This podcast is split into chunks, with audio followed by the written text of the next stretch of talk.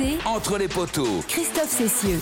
Salut à tous, depuis que le rugby existe, leur maillot noir, leur haka, mais aussi leur succès et peut-être encore plus leur formidable façon de faire vivre le ballon ovale, ont fait des All Blacks l'équipe la plus mythique de la planète rugby. Une formation euh, qui tentera demain soir face à sa plus grande rivale, l'Afrique du Sud, de concrétiser en termes de titres mondiaux cette domination en remportant une quatrième Coupe du Monde. Une équipe que la plupart des spécialistes annonçaient pourtant sur le déclin il y a encore deux mois après sa déroute face aux Springboks à deux semaines de l'ouverture du mondial. Et pourtant, une fois encore, les Blacks sont là après avoir sorti l'Irlande puis l'Argentine, prêt donc à défier la formidable machine sud-africaine. Alors comment expliquer ce, ce, retour au sommet? Ces défaites face aux Box puis aux Bleus étaient-elles un leurre? Et la Nouvelle-Zélande va-t-elle encore régner sur la planète rugby de longue durant de longues décennies Ou est-ce plutôt un chant du cygne On en parle aujourd'hui avec nos potos Winnie Claret. Bonjour Winnie. Salut tout le monde.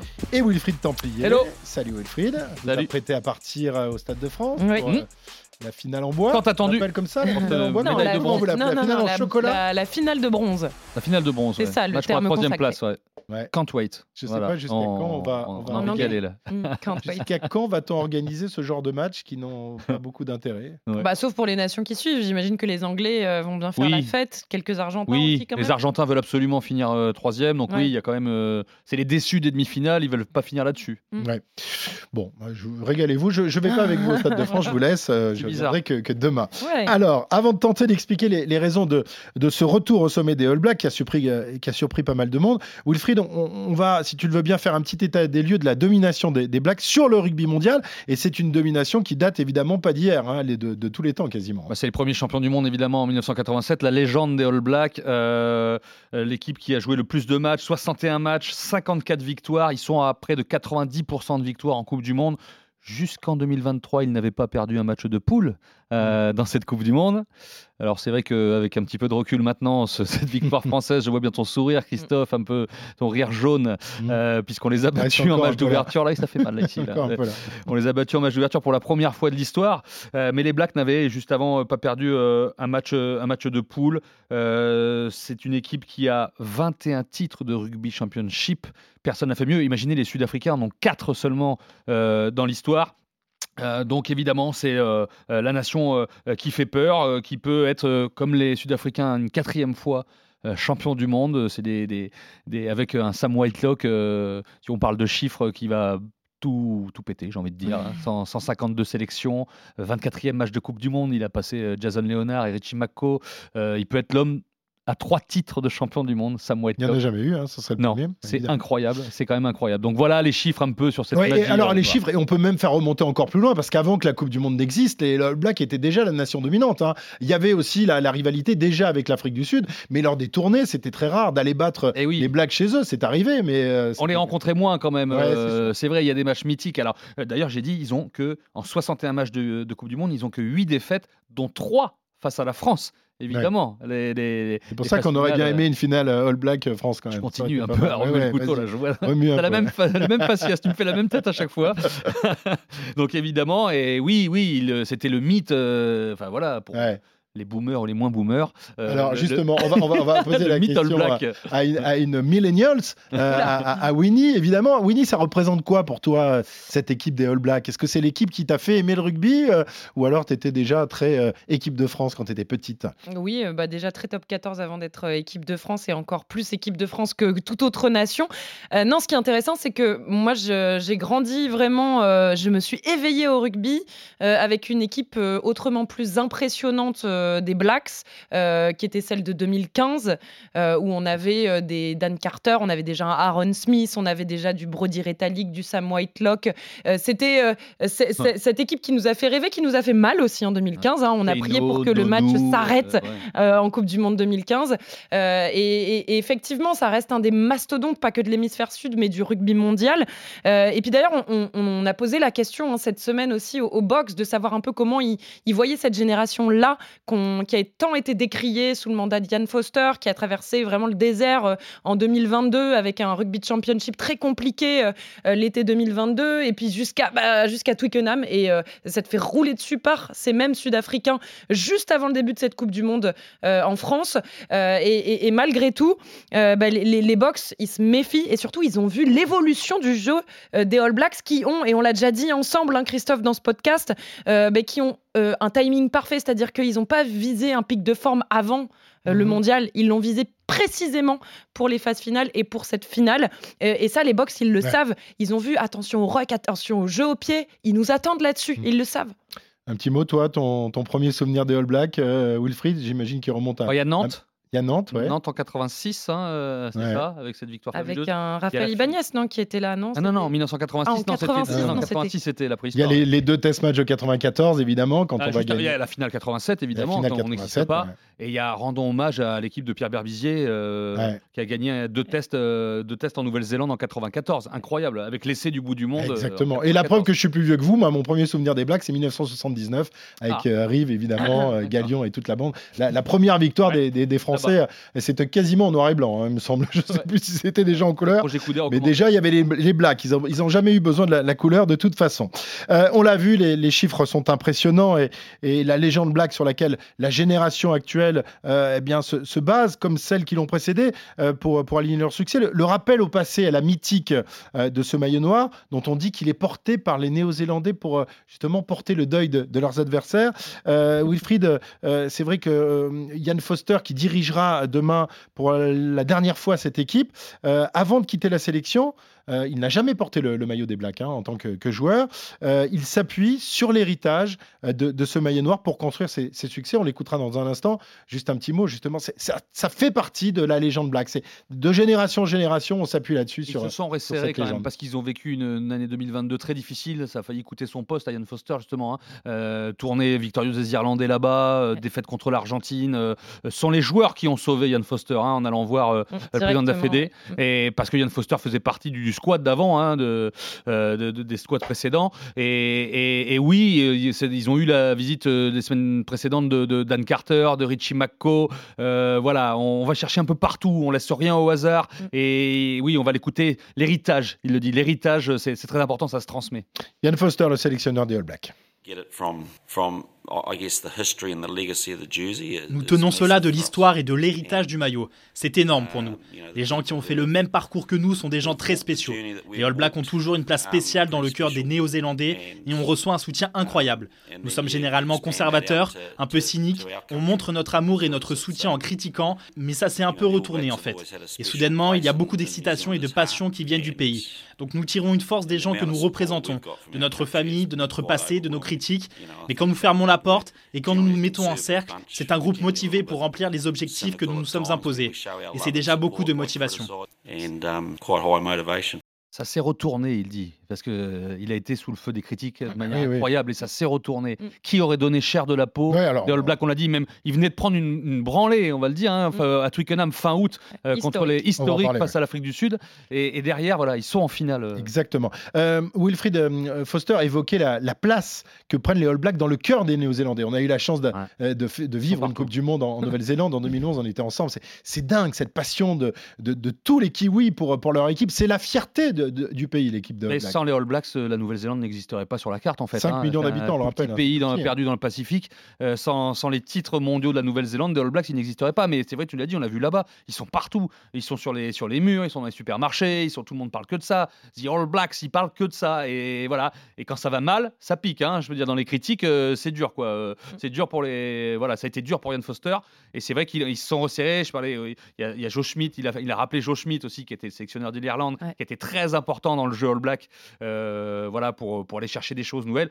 Mais ils ont du talent quand même. Hein. Ah bah oui, ils ont du talent. mais hein. quand on prend les joueurs, l'équipe, ils ont du talent. Mais c'est un, sport que pratiquent tous les petits néo-zélandais. Dès l'âge de, 2-3 ans, dès l'école, tu as des terrains de rugby partout dans, ce pays et, les enfants sont, partout avec un ballon ovale. C'est dingue la, passion que suscite ce, sport dans ce pays-là. Et l'apport de Joe Schmidt, puisque tu l'évoques, Wilfried, effectivement, elle a été essentielle sur une chose, notamment c'est sur euh, le jeu des avants néo-zélandais. Ça a donné euh, une, nouvelle consistance à ce jeu des avants qui manquait terriblement euh, à, à, cette équipe de Yann Foster. et il a grâce certainement à son expérience, notamment en Irlande, apporté à restructurer euh, ce, pack euh, néo-zélandais. Et on voit la pas lui qui deviendra euh, le prochain sélectionneur. Hein. Scott Robertson. Il, aurait pu, il aurait eu quand même le.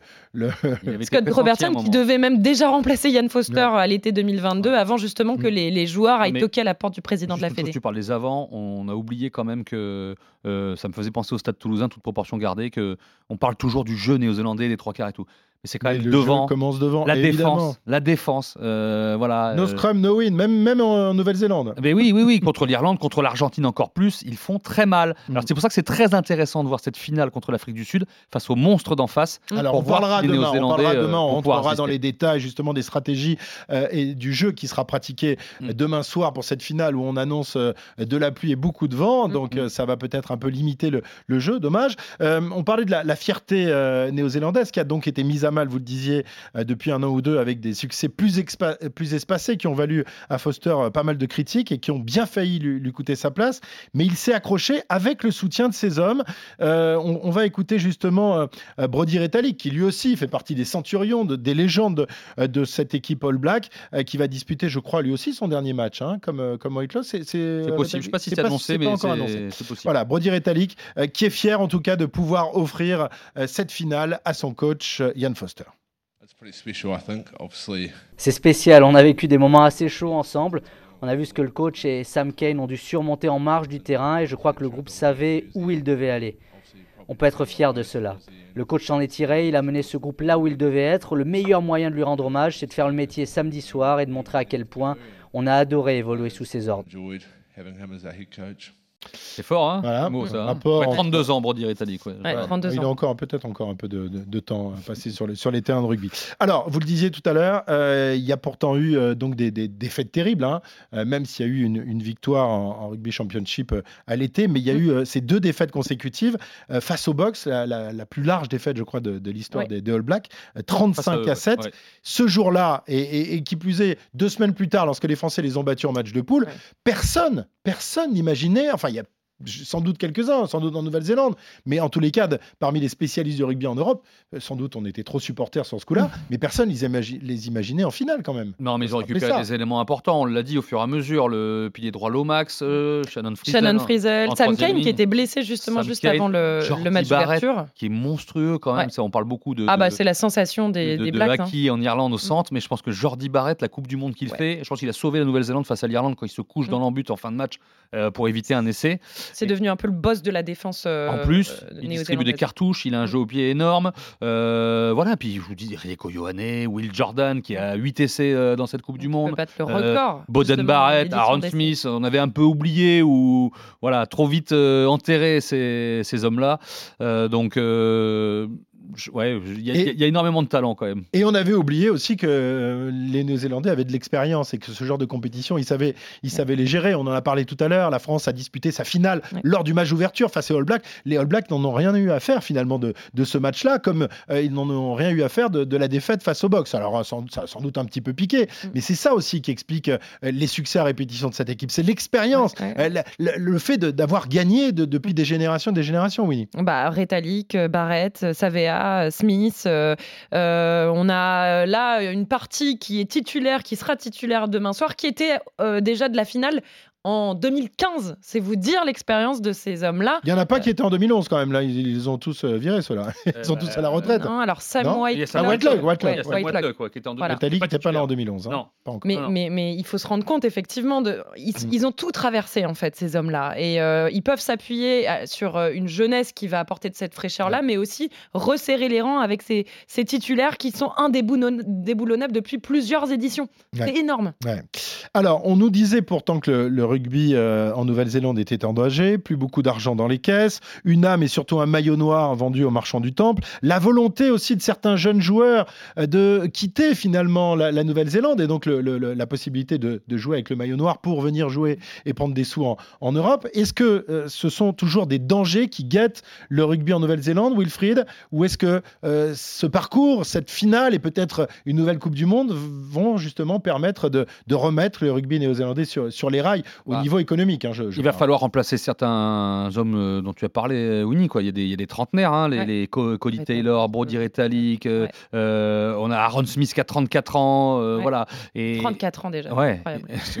mais, en, mais, en, termes économiques, est-ce que, est que cette, cette Coupe du Monde, justement, l'aura le, le, des, des All Blacks revenus va, va justement faire réfléchir ceux qui envisageaient de venir en Europe euh, bah, ça, ouais, ça dépendra des, sponsors, euh, voilà, du sponsoring avec la fédération. Je pense qu'ils sont très contents de, cette euh, Ligue des Nations qui voit le, jour aussi. Facilite évidemment les très grandes nations. Voilà, il va y avoir des, plus de matchs et donc, enfin plus de matchs, plus de moins de matchs en bois peut-être dans certains tours, dans certaines tournées et plus d'argent et plus de droits télé, des choses comme ça. Donc voilà. Après chez les moins de 20 ans, on est plutôt dominateur avec l'Irlande ces dernières années. C'est vrai que les Blacks qui étaient champions du monde, mm. il y a toute une génération de champions du monde de moins de 20 ans avant les titres de 2011 et 2015. Bah là, euh, c'est pas le cas. il faudra remplacer ces hommes-là. en puissance, mais il y en a plus. Il y a plus forcément ce vivier-là qui se prépare c'est ça. à arriver chez les Blacks aujourd'hui. Il brigue un quatrième titre, un quatrième titre. Ouais, mais alors. Euh, donc euh, cinquième finale, quatrième titre. Oui, mais, mais alors, oui, c'est ma question, c'est pour l'avenir. Ma question, c'est l'avenir. C'est l'avenir. Évidemment, ils sont là, ils sont là, ils sont encore là, toujours là, avec les avec les Springboks, ils sont toujours là, les deux là. Mais mais mais eh ben, ce qui se transmettait en 2011, en 2015, en 2009, eh ben là, ce qui vivent aujourd'hui avec les plus jeunes du groupe, ils vont se transmettre ensuite. Donc euh, voilà, c'est du vécu. Alors ça se joue à rien, parce que si Jordi Barrett s'était pas mis dans ce temps but, peut-être qu'ils auraient perdu en quart de finale et on n'en parlerait pas de cette manière. Euh, les Blacks, c'est vrai. on dit toujours la, frontière entre la victoire et la défaite et les bilans qu'on peut faire, euh, bah, c'est pas grand chose. Mais et puis on va dire qu'ils n'avaient pas la, demi-finale la plus difficile après face à face à les Argentins, face à l'Argentine. L'Argentine et l'Angleterre qui jouent ce soir, qui peuvent remercier le tirage au sort en 2019 qui les a amenés en demi-finale. Qu'est-ce qu'on aurait dû le perdre ce match face à face à la Nouvelle-Zélande en ouverture bon, bon, on serait peut-être pas fait par les Irlandais. Hein. On, mettait beaucoup d'importance, on, le fera dans le bilan, mais on mettait beaucoup d'importance là-dessus psychologiquement. Mais en fait, rencontrer l'Irlande ou l'Afrique du Sud, c'était pareil euh, en quart de finale. Qu'on ait perdu, on serait posé quelques questions, mais mm. voilà, il n'y avait pas le feu. Bon, à quand Yann autre chose, hein, à, quand, à quand Yann Foster au bord de la plage, tout nu avec, avec, euh, avec sa compagne? T'as envie de parler de certaines choses, toi Non, pas du tout, mais moi je. je... Ça te. Ouais, hein. ah, ça, parle de quoi? ça. Tu parles de quoi? Je parle d'images que Winnie m'a montré tout à l'heure. En plus, il dénonce. Winnie colporte des Winnie, Winnie colporte des images. Alors je ne les euh, colporte pas. Je lis la presse euh, parce que je suis journaliste, je me renseigne. Ah, je n'écoute pas qu'RMC, j'écoute beaucoup RMC, mais je regarde aussi ce que font nos confrères. Elle, elle lit voici toutes les semaines, évidemment. Ah oui, la bonne, elle m'a dit. Qu'on se le dise. Merci à tous les deux. Je vous souhaite une belle, non, pas vrai. une belle bronze finale. C'est comme ça qu'on dit. Hein. la, finale du bronze, la finale du bronze. Et demain, la finale. sur RMC ce soir, on y sera quand même. De l'or. Et, demain, nous présenterons cette finale entre mm. les deux adversaires. Ils se détestent, paraît-il. Mm. Un peu comme, euh, comme la France et l'Angleterre. Ils se détestent, on ne sait pas. Hein. On entend tout. Très bien. Bon match. À demain entre les poteaux. On revient évidemment. Il reste plus que quelques jours à nous écouter. Alors, restez fidèles. Ciao.